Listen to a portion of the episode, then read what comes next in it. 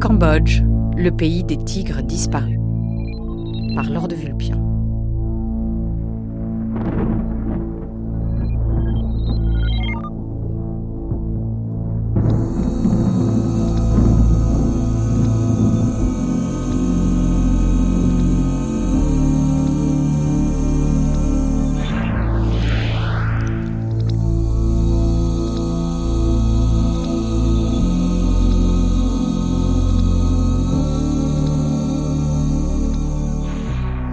Bonjour, au sommaire de ce deuxième épisode de notre grande traversée du Cambodge, qui mêle à nouveau l'histoire d'hier et la réalité d'aujourd'hui, dans un instant, la montée des périls, entre dix-neuf cent soixante-six et dix-neuf cent soixante-quinze, avec Ariane Mathieu.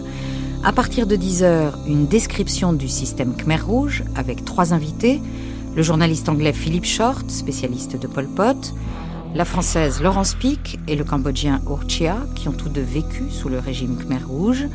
À onze heures, direction le Cambodge, où les survivants d'hier luttent pour un présent apaisé. À midi, nous entendrons un point de vue politique, celui de Sam Rainsy, leader de l'opposition cambodgienne. Il défend l'idée d'un Cambodge plus juste et moins corrompu, à la manière d'un libéral.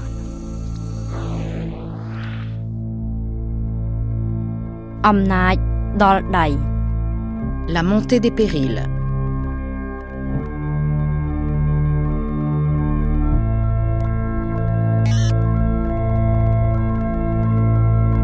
Ariane Mathieu, bonjour. Nous sommes aujourd'hui dans la période soixante-six soixante-quinze, toujours avec les archives sonores de l'I N A. Hier, vous nous avez fait découvrir un Cambodge encore en paix, presque idyllique et exotique. C'est en tout cas l'image d'Épinal qu'en avaient les Français. Pourtant, la réalité était tout autre. Par exemple, on n'a pas du tout perçu que le Cambodge était aussi un pays féodal, avec tout ce que cela suppose pour le petit peuple, essentiellement paysan. Ce matin, ce qui nous occupe, c'est donc la montée des périls. À ce stade de notre chronologie, la guerre du Vietnam est aux portes du Cambodge et le monde extérieur, proche ou lointain, commence à s'immiscer dans les affaires cambodgiennes. Monde extérieur incarné, pour commencer, par le général de Gaulle. Come, you masters of war. Here that build the big guns.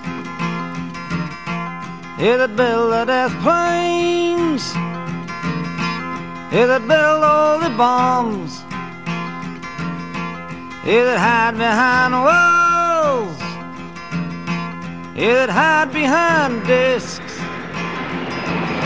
I just don't want you to know I can see through your masks. You that never done nothing but build to destroy. You play with my world like it's your little toy. You put a gun in my hand and you hide from my eyes, and you turn and run farther when the fast bullets fly. Like Judas of old,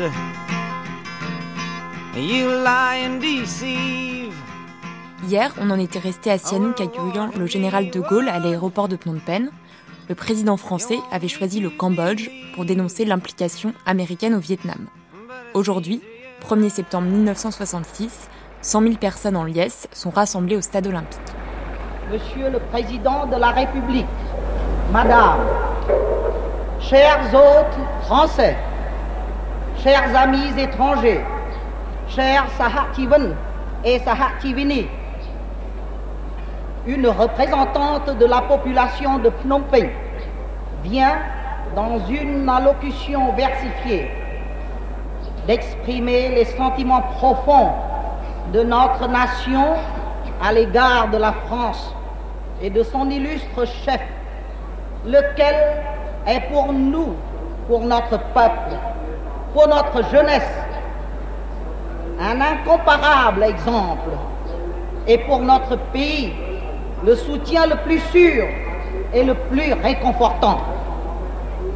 Des voix officielles se sont élevés aux États-Unis d'Amérique pour exprimer l'espoir que le général de Gaulle, au cours de sa visite à notre royaume, saura amener celui-ci à raffermir sa neutralité et à sauvegarder son intégrité territoriale, tout en évitant de se laisser entraîner dans la guerre qui désole ses voisins.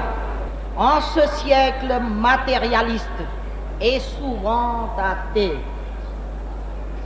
véritable retour à l'âge des cavernes où la force brute prime le droit, comme le prouve si clairement la guerre imposée au Vietnam par les États-Unis d'Amérique, les peuples du Cambodge, du Laos et tout particulièrement celui du Vietnam ont besoin de croire en l'existence de quelques Saint-Georges. Sinon, l'avenir serait très sombre et il faudrait désespérer de notre humanité. C'est un honneur exceptionnel qui est dévolu à notre capitale et singulièrement à ce stade national qui devient aujourd'hui un lieu historique d'être le théâtre d'un grand discours très attendu du plus grand des Français.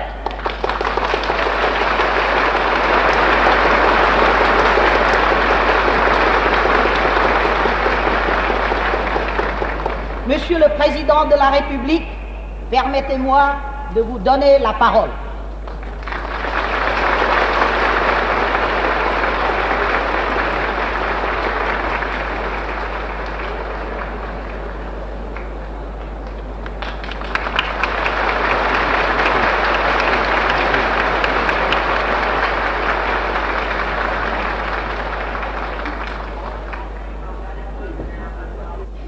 La confiance, l'amitié, oui. Entre le Cambodge et la France, quelle que soit la diversité des origines et des latitudes, que d'affinités en effet. Nous voyons ce royaume, malgré de graves difficultés, agir en faveur de l'équilibre et de la paix dans la région du monde où il se trouve. Nous assistons, sous la très dynamique impulsion de votre Altesse royale, à un développement intérieur. Le Cambodge cède lui-même.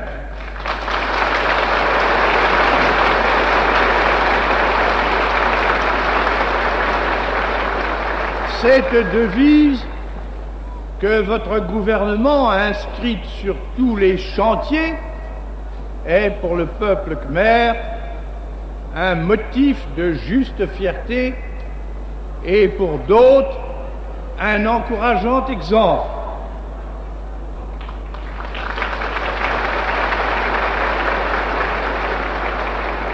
Tandis que le royaume avance sur la bonne voie, pourquoi faut-il qu'à ces frontières, la guerre provoque un déchaînement de massacres et de ruines qui menacent son propre avenir, tandis que votre pays parvenait à sauvegarder son corps et son âme parce qu'il restait maître chez lui, on vit l'autorité politique et militaire des États-Unis s'installer à son tour au Vietnam du Sud et du même coup, la guerre se ranimait sous la forme de la résistance nationale.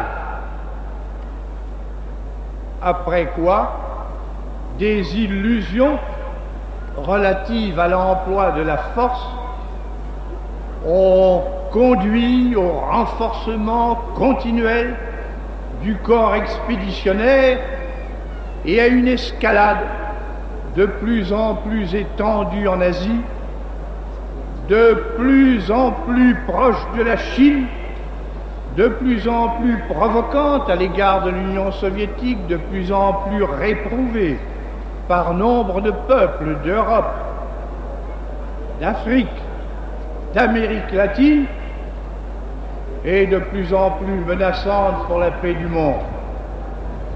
Devant une pareille situation dont tout donnait l'as à penser qu'elle va aller s'aggravant, je déclare ici que la France approuve entièrement le Cambodge.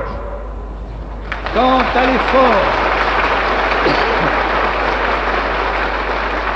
quant à l'effort qu'il déploie pour se tenir en dehors du conflit et qu'elle continuera de lui apporter dans ce but son soutien et son appui. Oui.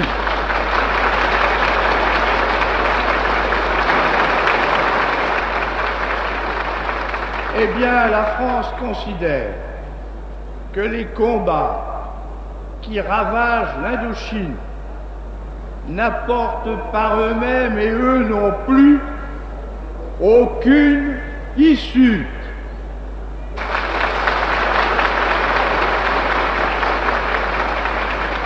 Dès lors, et à moins que le monde ne roule vers la catastrophe, seul un règlement politique pourrait rétablir la paix. Comme les conditions de ce règlement sont bien claires et bien connues, on peut encore espérer. Mais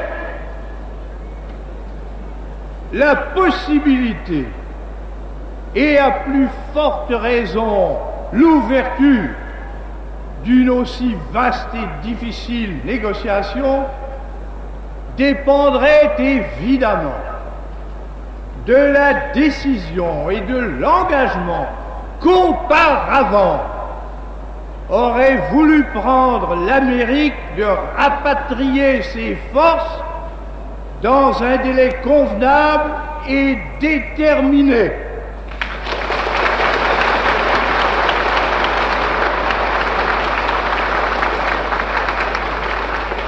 Sans nul doute, une telle solution n'est aujourd'hui pas mûre du tout, à supposer qu'elle ne devienne jamais.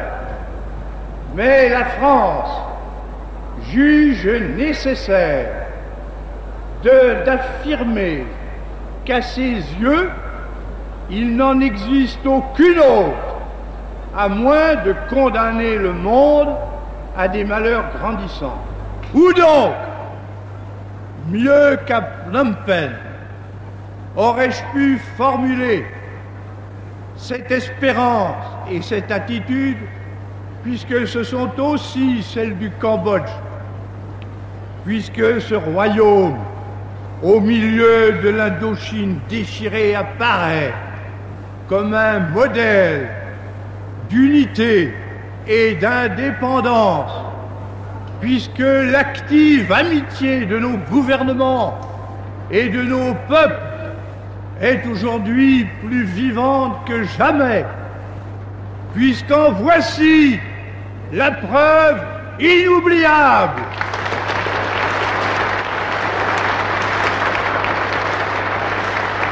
Tieyo Kampuja.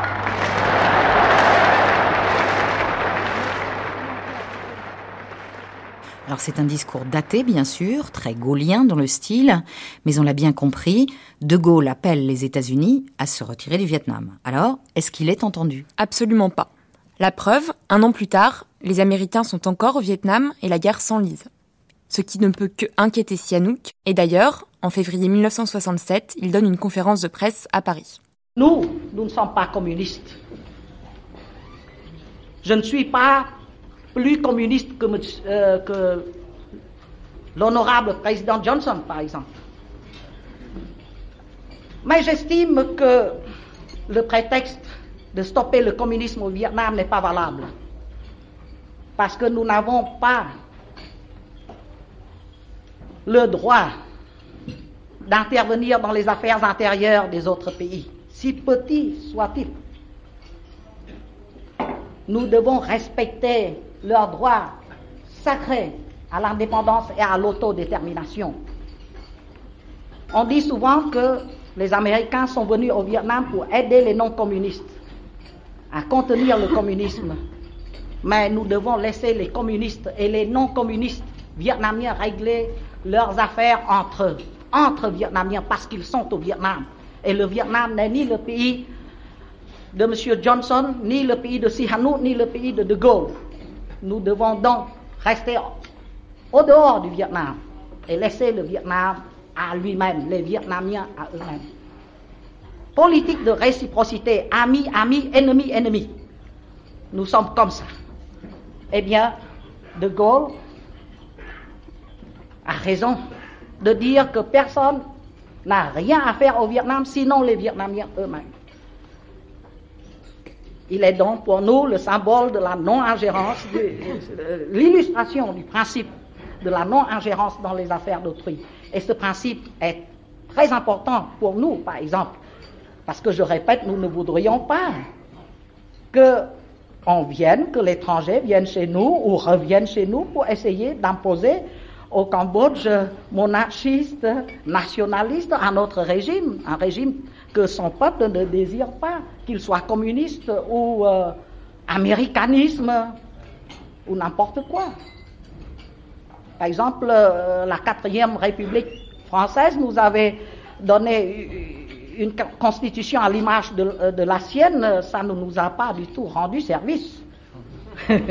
Nous voulons être seulement cambodgiens, ni cinquième République française, ni avoir l'American way of life, ni avoir le Mao Tse-tung way of life, le Ho Chi Minh's way of life, ou le Kossyguine way of life. Et De Gaulle est pour ce principe-là. Et c'est ça qui pourrait sauver la paix, sauvegarder la paix dans le monde. Parce que si chacun respectait non seulement ses voisins, mais tous les autres, ne restait que dans les, lim- les limites de ses frontières, eh bien, tout irait très bien. Et tout ira très bien lorsque l'Amérique aura quitté le Sud-Vietnam pour rentrer en Amérique. Eh bien, tout ira très bien parce que la France a quitté l'Algérie, a quitté le Cambodge pour rentrer en France, a quitté le Sud-Vietnam, n'y retournera pas, sinon en amis respectueux de la souveraineté des autres. Voilà. Eh bien, nous ne voulons pas disparaître en tant que Cambodge. Dussions-nous devenir communistes?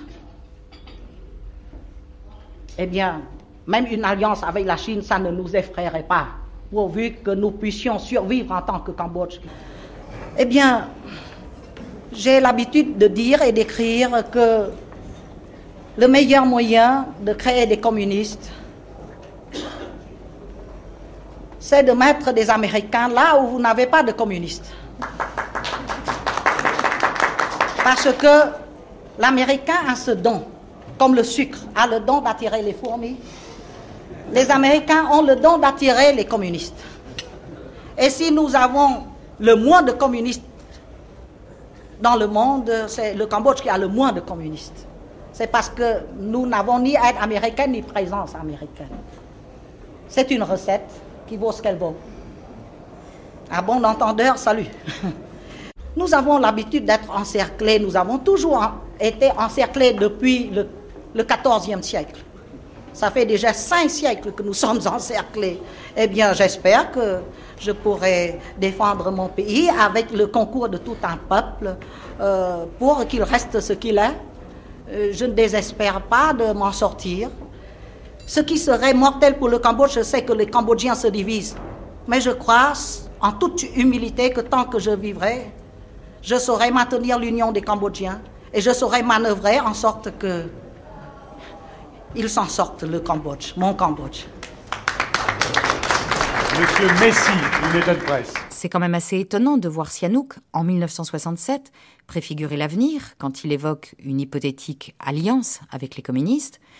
Mais en attendant, Sihanouk a fort à faire avec son opposition intérieure qui se développe. Mais alors, quelle est cette opposition ? Il y a une double opposition qui vient de la droite et de la gauche. La droite, incarnée par les Khmers bleus, proteste contre la politique de rapprochement avec la Chine et contre la rupture des relations diplomatiques avec les États-Unis. À gauche, les idées progressistes se développent autour d'un noyau d'intellectuels formés en France. C'est l'époque où des ministres et des enseignants quittent clandestinement Phnom Penh. Ils rejoignent dans la jungle des petits groupes déjà armés qui combattaient aux côtés du Viet Minh pendant la première guerre d'Indochine. Et c'est là qu'ils retrouvent Saloth Sar, le futur Pol Pot, et que des révoltes commencent à éclater. En avril dix-neuf cent soixante-sept, une révolte, dirigée visiblement par des éléments pro-maoïstes, éclatait à Samlot, district le plus pauvre de la riche province de Battambang, dans le nord-ouest du Cambodge. On lança quelques opérations militaires, on déplaça le gouverneur, on fit aussi un gros effort pour améliorer les conditions de vie de la population, en construisant des routes, des écoles, des infirmeries et en rebâtissant les villages détruits. On amena les rebelles ralliés, prêter serment de fidélité à la religion, à la patrie et au trône, devant la statue du roi Norodom. L'affaire fut déclarée close, malgré les avertissements des militaires qui soutenaient que le feu couvait sous la cendre. Les flammes viennent de jaillir de nouveau. Dans la même région, des postes de garde provinciaux ont été attaqués, des notables ont été abattus, des paysans ont pris le maquis.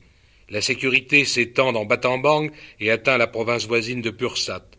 Une certaine agitation se développe même vers le sud et gagne les provinces de Kompong Chhnang, Kampot, Kompong-Speu et Kompong Chhnang. Sihanouk ne tolère plus la moindre opposition. Il ordonne des arrestations et des exécutions. Et sur un plan non politique, mais qui pèse fortement sur la population, la situation devient de plus en plus intenable. En soixante-neuf, les Américains ne se contentent plus de bombarder la frontière khméro-vietnamienne, ils visent maintenant l'intérieur du Cambodge à coups de tonnes de bombes. Les paysans khmers voient les palmiers à sucre de leur Cambodge devenir de gigantesques torches, l'impact psychologique est considérable. Et, le dix-huit mars soixante-dix, coup de théâtre.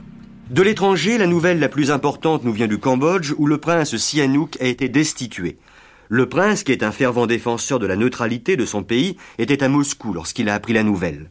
Il y aura euh, très probablement euh, une épreuve de force entre euh, moi, en tant que représentant de l'immense majorité des Cambodgiens qui veulent la neutralité, et euh, la droite qui veut nous déborder et qui veut changer euh, l'orientation du Cambodge avec les conséquences euh, catastrophiques euh, très graves que vous devinez.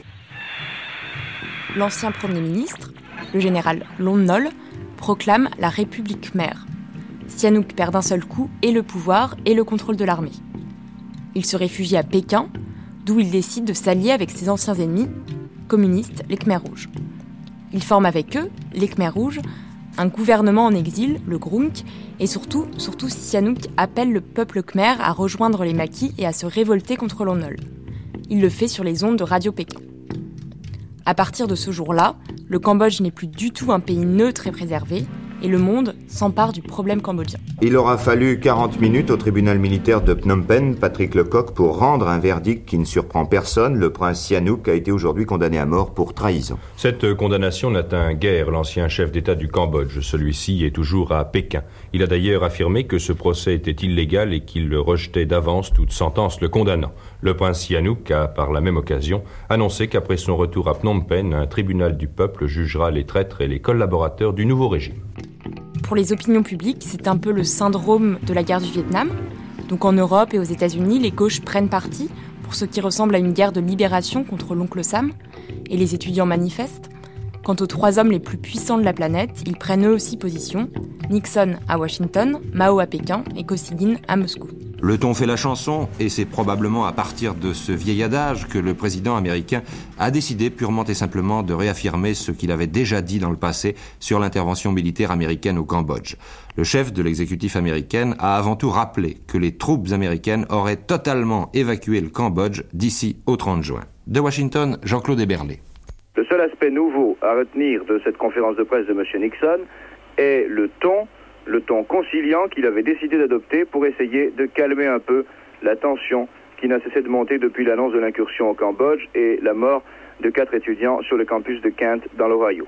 Ce ton s'est senti dès le début, pratiquement dès la première question, consacrée précisément à ces jeunes et à ces étudiants qui doivent manifester aujourd'hui. Je réalise que ceux qui protestent je pense que mes décisions vont élargir le conflit, vont augmenter le niveau des pertes, vont augmenter l'engagement américain. Ceux qui protestent veulent la paix, Ils veulent réduire les pertes américaines. Ils veulent que nos garçons rentrent au pays. C'est précisément pour ces raisons-là que j'ai pris ces décisions. Ces jeunes essaient de faire comprendre qu'ils veulent la paix, qu'ils veulent qu'on cesse de tuer, qu'ils veulent qu'on en finisse avec la pelle sous les drapeaux, qu'ils veulent que nous quittions le Vietnam. Je suis d'accord avec tout ce qu'ils essaient d'accomplir. Je pense cependant que les décisions que j'ai prises, et en particulier cette dernière décision, terriblement difficile, celle d'aller dans les sanctuaires cambodgiens, complètement occupés par l'ennemi, je crois fermement que cette décision servira cette intention. Car vous pouvez être sûr que tout ce que je défends, c'est ce que veulent les jeunes. Because you can be sure that everything that I stand for is what they want. Vous voyez qu'on est loin de la phrase dure, sèche, sans appel qui avait précédé le dernier moratoire au mois de novembre de l'an passé et qui était, je vous la rappelle, je ne me laisserai pas affecter en aucune façon par les protestations. La situation en Indochine, maintenant, elle prend une tournure de plus en plus inquiétante. Ce soir, un fait nouveau, le président Mao a lancé un appel à tous les peuples afin de repousser l'impérialisme américain, Jean-Marc Potiez. Alors, pourquoi cette intervention personnelle du président Mao? Pour cela, il suffit simplement de regarder ce qui se passe au Cambodge. Pour le moment, les communistes ont tendance à se retirer vers le Laos et les troupes sud-vietnamiennes, avec l'appui américain, à monter donc vers le nord. Cette ascension vers le nord explique la réaction chinoise. Le président Mao a estimé que la menace visait directement maintenant la Chine. La situation est grave. On approche d'une autre guerre mondiale, dit le président Mao. Voilà pourquoi il a lancé cet appel ce soir, retransmis par Radio Pékin. Le danger d'une nouvelle guerre mondiale demeure, et les peuples du monde doivent y être préparés. Mais aujourd'hui, dans le monde, la tendance principale, c'est la révolution.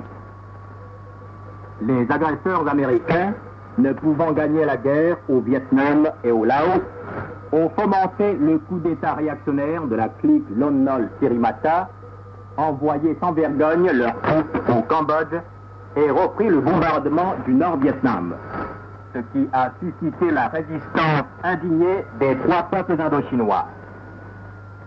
Je soutiens chaleureusement l'esprit de lutte de Samdech Norodom Sihanouk, chef de l'État du Cambodge, contre l'impérialisme américain et ses laquais.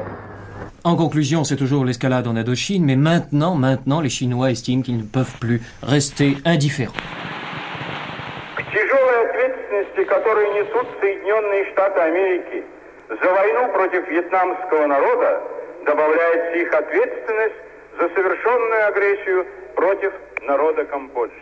Le gouvernement soviétique tirera les conclusions qui s'imposent pour sa politique des actions commises par les États-Unis dans le sud-est asiatique, a dit M. Kossyguine lors de la conférence de presse donnée en fin d'après-midi. Cette conférence de presse semble être plus une action psychologique qu'une véritable déclaration officielle.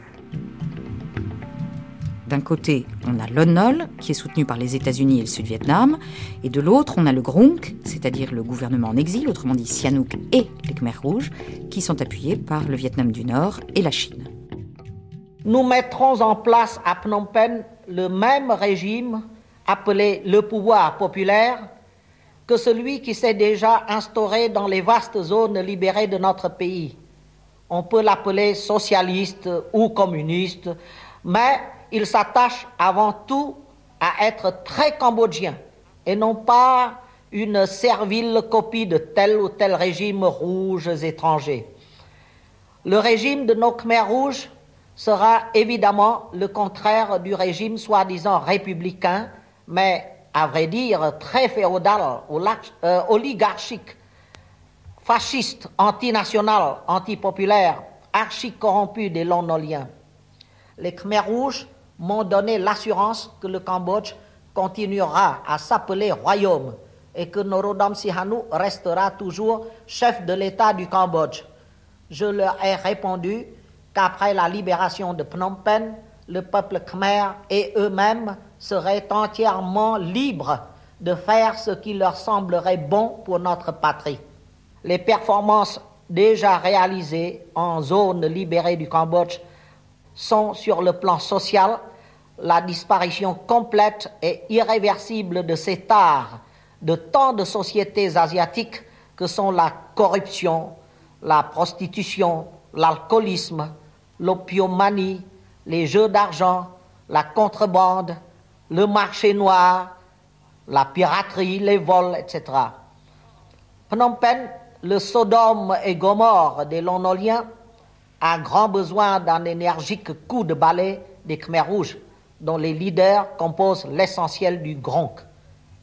Si à l'intérieur du pays, notre régime sera quelque peu rouge, sur le plan international, le Cambodge, à l'instar de la Yougoslavie, sera non aligné. Il n'y a pas de génération spontanée. Le coup d'État a été préparé, l'agression américaine a été préparée de longue date. Chao Seng, représentant des Khmers Rouges à Paris. Et petit à petit, puisque le prince Sihanouk finalement, euh, il a, c'est-à-dire, il a changé au dernier moment sous la pression de cette droite. Donc, euh, petit à petit, sous la, parce que de toute façon, la droite cambodgienne a dé- détenait toujours les postes de la police et de l'armée. Ils faisaient toujours des dossiers contre nous, contre les gauches, enfin les, les partisans de la gauche cambodgienne. Petit à petit, le prince Sihanouk, croyant que le jeu sincère de la droite, il l'a éliminé, réprimé, sous le couvert. Alors les, les, les, les gens de la droite, euh, toujours, ont essayé de monter les complots contre nous autres et de nous débarrasser de Sihanouk. Donc, petit à petit, il a scié la planche sur laquelle Sihanouk s'est assise, son pouvoir en particulier. Alors, d'abord, il y a les progressistes, vraiment, quoi, les anciens de la première guerre euh, d'Indochine, votre guerre. Mmh. Alors, euh, ce sont les premiers... Enfin, pas la vôtre, bien sûr. Mais les premiers combattants ont été éliminés. Ensuite, euh, après, euh, ce sont les progressistes, les intellectuels de gauche de Paris ou autres. Et voilà les, les cinq dirigeants actuellement de notre maquis, c'est-à-dire les membres du gouvernement qui sont en place. Ce sont tous des euh, anciens étudiants à Paris, docteurs en sciences économiques et docteurs en droit, qui dirigent actuellement notre résistance nationale sur le territoire national. Donc, petit à petit, donc, il a fait écarter euh, les, les, les, les gens sur lesquels qu'on pouvait, que Sihanouk pouvait compter, puisque, après tout, nous étions ses victimes. Mais maintenant, nous apportons notre totale collaboration au prince Sihanouk. Et nous avons déjà combattu depuis des années contre euh, enfin, le, les, les militaires de Lon Nol. Nous avons combattu, mais... Toujours, avec la, avec, nous ne pouvons pas combattre vraiment à fond, car le prince Sihanouk était encore au pouvoir. Lui qui pratiquait encore la politique de neutralité et de non-alignement. Donc pour nous, la politique extérieure, la bonne politique extérieure que nous avions toujours préconisée et que nous préconiserons encore dans l'avenir. Donc pour nous, la lutte n'est pas franche. Oh, le parapluie, enfin la, le, à, le bouchon a sauté. Vous voyez ? Le ouais. coup d'État a été, que nous avions prévu depuis toujours, longtemps, des années, a sauté. La situation pour nous est excellente. Si la paix revenait, Monseigneur, alors, et que vous repreniez le pouvoir à Phnom Penh, euh, quel serait le sort alors du gouvernement Lon Nol ? Jamais Lon Nol, Serimata et son gang, car ce sont des gangsters, euh, et ils ne s'en tireront. Euh, avec euh, le tribunal de notre peuple. Je précise que je ne reprendrai pas le pouvoir. Je l'ai promis à ceux qui se battent à l'heure actuelle pour euh, la libération du Cambodge. Ils veulent avoir le pouvoir, euh, surtout euh, ceux de l'extrême gauche qui mènent le combat sur le champ de bataille, qui font des sacrifices. Les maquisards euh, euh, du cru euh, dix-neuf cent soixante-sept... qui m'ont devancé dans la résistance. Je ne suis pas un De Gaulle, euh, je suis entré dans la résistance après eux. Euh, ils m'ont demandé de rester chef de l'État et je ne compte pas euh, euh, accepter, mais ils insistent pour que je reste avec eux. Il se peut que euh, les nécessités nationales euh, m'obligent à rester chef d'État pendant quelques années. Eh bien, je serai chef d'État, mais je ne serai pas, euh, je n'aurai pas le pouvoir, je ne prendrai pas le pouvoir. Donc, euh, Lon Nol et Serimata seront justiciables du tribunal du peuple et non pas de Sihanouk. Un ancien roi allié à des communistes, c'est quasiment du jamais vu. Mais bon, pourquoi ? euh, Quels sont leurs intérêts réciproques ? L'intérêt de Sihanouk, c'est de prendre sa revanche sur Lon Nol, qu'il a destitué, et de se doter à nouveau d'une armée, en l'occurrence celle des Khmers Rouges. Et à terme, il veut reprendre le pouvoir. Mais en même temps, il n'est pas vraiment dupe. J'ai eu une anecdote, c'est en dix-neuf cent soixante-treize, et dans une confidence à une journaliste italienne, Sihanouk dit qu'après s'être servi de lui, les Khmers Rouges le recracheront comme un noyau de cerise. Quant à l'intérêt des Khmers Rouges, il est évident, Sihanouk leur sert à la fois de vitrine et de bannière. Le prince leur apporte une certaine légitimité vis-à-vis de l'extérieur et surtout l'appui de la population paysanne à l'intérieur. Il faut savoir que Sihanouk, malgré son exil à Pékin, conserve son aura de roi papa, comme on dit là-bas, et c'est évidemment pain béni pour les Khmers Rouges. Et donc, cette alliance fonctionne. Maintenant, il s'agit de balayer, n'est-ce pas, ces traîtres, euh, ces, ces gens de Lon Nol et Lon Nol lui-même.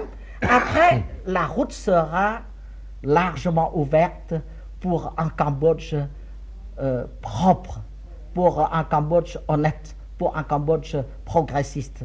Et le rêve de Khmer Rouge là, se réalisera forcément grâce à Nixon. Autrement, comment imaginons-nous que nous puissions, euh, n'est-ce pas, nous débarrasser de tant de gens? Alors ces gens se limitent de, d'eux-mêmes. Oui. Euh, il y en a qui sont morts déjà, il y en a qui, qui sont partis pour la France, pour Hong Kong, pour Macao, pour euh, la Thaïlande, ils s'expatrient. Et puis il reste euh, le, le dernier carré, eh bien il partira aussi ou il sera pendu. À partir de dix-neuf cent soixante-douze, les Khmers Rouges prennent l'avantage sur les troupes de Lon Nol et ils contrôlent à peu près les deux tiers du pays. Ils commencent à appliquer dès cette époque leur politique dans ce qu'on appelle alors les zones libérées.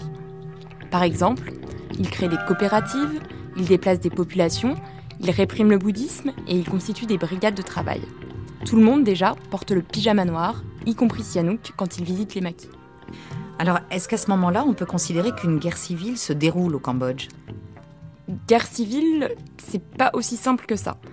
Tant que les Américains sont au Vietnam, des soldats vietnamiens sont au Cambodge. Ils sont dans les sanctuaires, mais aussi aux côtés des soldats Khmer Rouges. Mais dès que les marines quittent le Vietnam, ce qu'ils font en janvier soixante-treize, date des accords de Paris, Hanoï rappelle toutes ses troupes pour se concentrer sur son seul objectif, Saigon.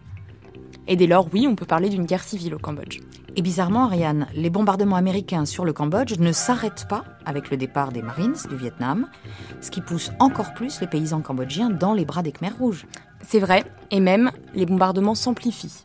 Entre fin soixante-douze et août soixante-treize, date à laquelle cette campagne de bombardement s'achève, les B cinquante-deux larguent cinq cent quarante mille tonnes de bombes sur le Cambodge, le Cambodge qui n'est pourtant pas officiellement en guerre avec les États-Unis. Et surtout, Nixon prend cette décision sans l'accord du Congrès.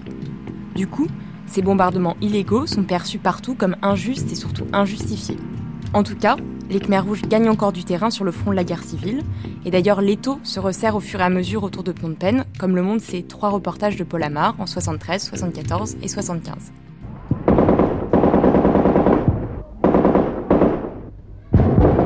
Le Cambodge est en guerre, mais en guerre contre qui ?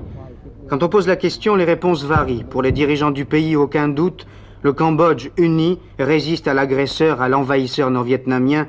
Le colonel Am Rong, porte-parole militaire, est catégorique sur ce point. Les Khmers qui sont avec les communistes, eh bien, ils prétendent que c'est une guerre civile, mais vous pouvez constater vous-même que des unités nord-vietnamiennes et Vietcong sont encore au Cambodge, et même le poste de commandement, le comité central du F N L, du Vietcong, est, est toujours dans la province de Kraché et toutes ces unités le long du Mékong et à travers le Cambodge et surtout même dans la région de Tam. Un autre son de cloche qui n'a rien d'officiel. C'est une jeune femme qui connaît bien les allées du pouvoir, qui n'est pas communiste et qui aime son pays par-dessus tout. Elle ne craint pas d'affirmer qu'il s'agit bien, en fait, d'une guerre civile. Nous avons compris maintenant que ça nous va amener à un vrai désastre. Si on nous a soulevé la masse des populations, enfin des paysans, et il a gagné, et les paysans sont contre le gouvernement actuel, maintenant c'est la guerre civile. Le Cambodge est donc un pays déchiré. D'un côté, les hommes qui sont au pouvoir, les gouvernementaux, forts d'une armée de deux cent cinquante mille hommes et aidés par les Américains. De l'autre, les Khmers Rouges, peut-être trente-cinq mille hommes, alliés aux partisans du prince Sihanouk et aidés, c'est vrai, par les Nord-Vietnamiens et les Vietcong. Les gouvernementaux tiennent toutes les villes, ou presque. Leurs adversaires contrôlent une grande partie de la campagne. Et ils ne se contentent pas de rester dans les rizières ou dans la forêt, ils s'approchent également des villes. Ils se trouvent par exemple à une trentaine de kilomètres à l'est, au nord et au sud de Phnom Penh. La capitale est-elle encerclée pour autant? Est-elle assiégée pour autant? Surtout pas, répond le colonel Am Rong. Les habitants de Phnom Penh ont un autre point de vue. Ce professeur, par exemple, qui tient à conserver l'anonymat. Le ravitaillement de Phnom Penh, ça s'avère très très difficile. En tant que, même en produits alimentaires, en euh, matériaux utilisés normal et également en carburant. Parce que plus ou moins toutes les voies de communication sont plus ou moins contrôlées par euh, la partie opposée. Officiellement, Washington ne fournit à Phnom Penh qu'une aide militaire aérienne. Mais il est fréquent de voir dans les rues ou le restaurant de la capitale de nombreux Américains qui évitent tout contact avec les autres occidentaux, encore moins avec les journalistes. Leur titre, conseiller culturel. Certains prétendent que ces Américains, bien en civil et très discrets, donnent plus de conseils militaires que de conseils culturels. Réponse du général Sosten Fernandez, le chef d'état-major des armées khmères. Il n'y a aucun militaire américain avec nous. Nous dirigeons tout seul notre travail à la façon française même. Le général Fernandez le reconnaît. La corruption fait maintenant partie des mœurs militaires. Il a fallu prendre des mesures radicales, et cela en pleine guerre. Nous avons dissous beaucoup d'unités. Parce qu'il y a trop de corruption, on a toujours parlé de ce mot, je ne crains pas de prononcer ce mot. Seulement voilà, même l'effectif réel ne touche pas quelquefois sa solde. La semaine dernière, des centaines de soldats ont défilé dans les rues de Phnom Penh. Ils ont pris tout ce qui était à portée de la main, ou plutôt de fusil. Et les soldats ne, ne sont pas les seuls en colère, les paysans également. Les paysans ont fait la comparaison entre l'ancien régime. Ils avaient du riz, des bols de riz. Personne n'a jamais connu la misère, c'est-à-dire la famine, la maladie.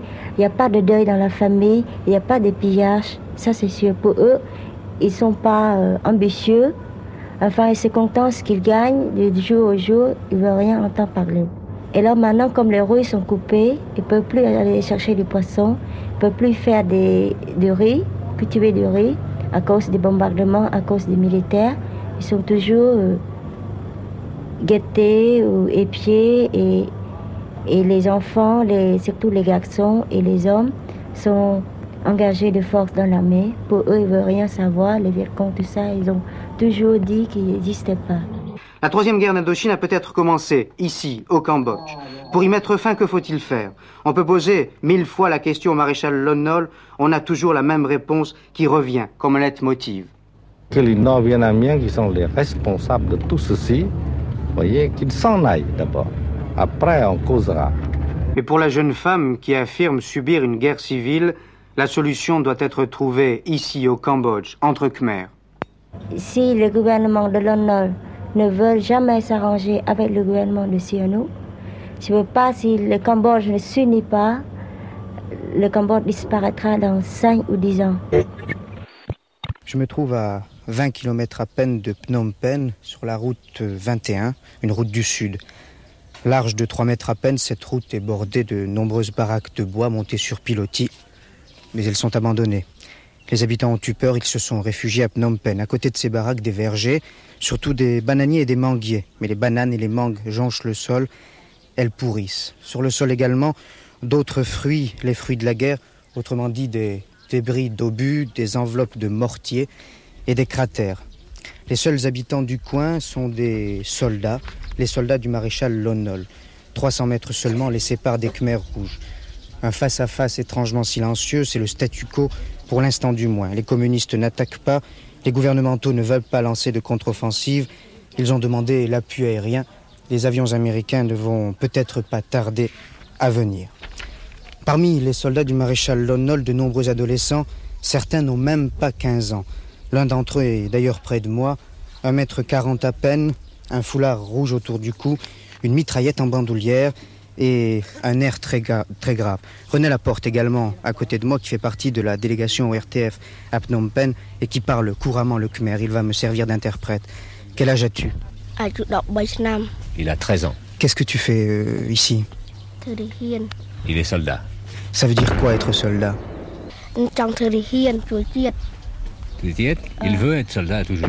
C'est, c'est, c'est sa vocation pour l'instant. Et un soldat, euh, qu'est-ce que, qu'est-ce que fait un soldat? Qu'est-ce que tu fais ici? Il se bat ici, il vient de se battre sur la route nationale deux. Se battre, qu'est-ce que ça veut dire? Qu'est-ce que tu as fait quand tu t'es battu? Il est soldat parce qu'il veut tuer des ennemis. Et tu tues avec quoi? Avec le fusil qui, que tu portes en bandoulière? Avec ce fusil-là, oui. Est-ce que tu as déjà tué? Il a tué déjà cinq ennemis. En tout cas, Phnom Penh vit toujours dans une véritable psychose de l'attentat à la roquette. Depuis quelques jours, le centre de la capitale est régulièrement bombardé par des mortiers qui tirent de la banlieue de la ville. Ces attaques sont soudaines, brutales. Elles bloquent toute l'activité de la ville pendant de longues minutes au beau milieu de la journée. Phnom Penh, quinze heures, l'heure de la sieste. Les fonctionnaires ont terminé leur travail. Ils font désormais la journée continue pour éviter de trop grosses dépenses en énergie dans tous les sens du terme. Les commerçants chinois n'ont pas encore ouvert leurs portes. Les cyclopousses khmers se reposent à l'ombre des immenses cocotiers qui bordent les rues et quelques bonzes, habillés d'une longue tunique couleur safran, se promènent pieds nus et protégés du soleil par de grands parapluies jaunes ou blancs. Un léger relent de caoutchouc brûlé flotte dans l'air chaud quand, soudain,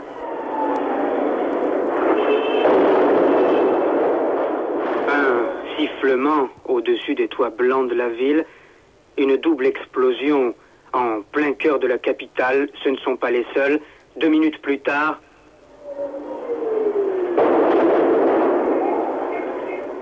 des femmes se trouvent sur le toit d'un immeuble en construction. Elles commençaient à travailler au Cambodge.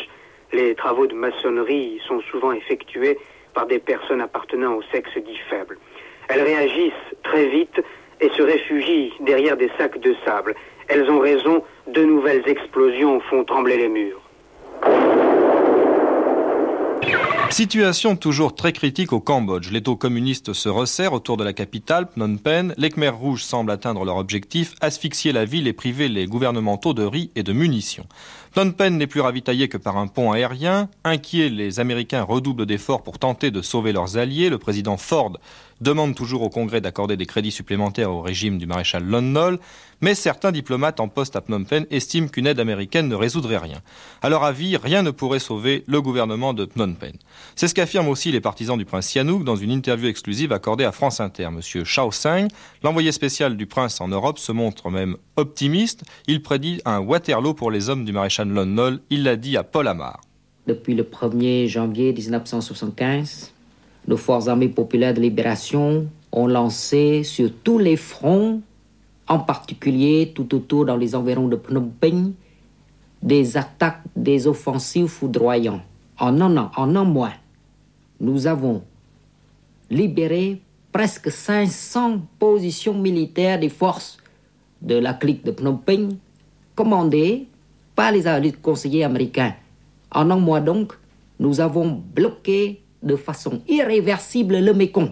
L'eau du Mékong continue d'ailleurs à baisser. Par conséquent, le blocus sera irréversible pour quelques mois.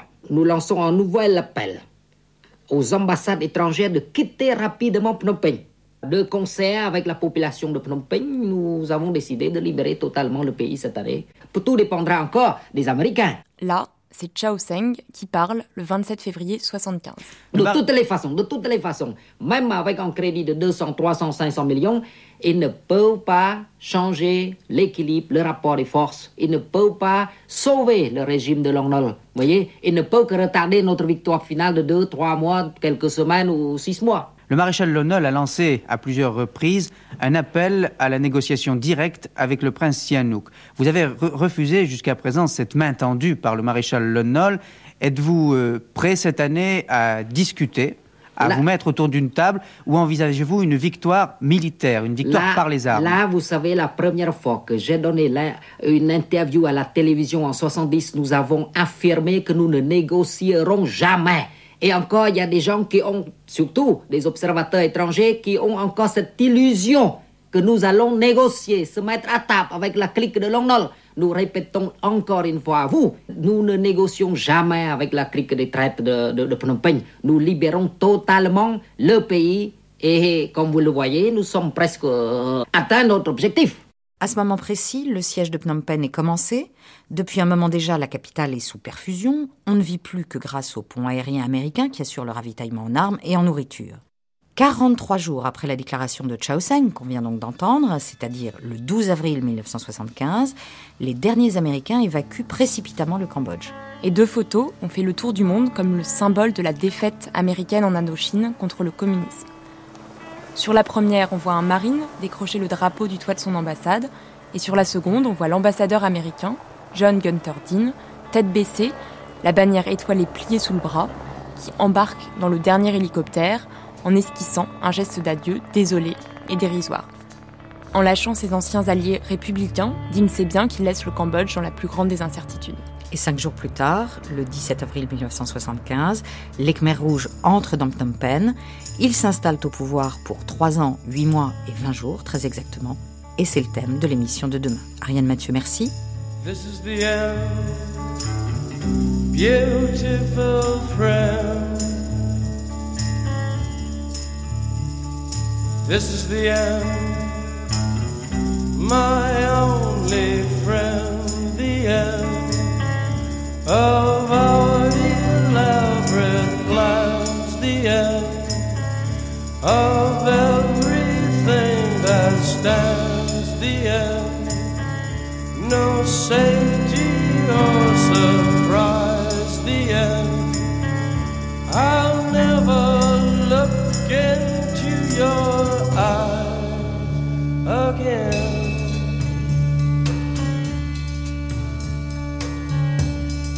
Can you picture what will be so limitless and free, desperately in need of some stranger's hand in a desperate land?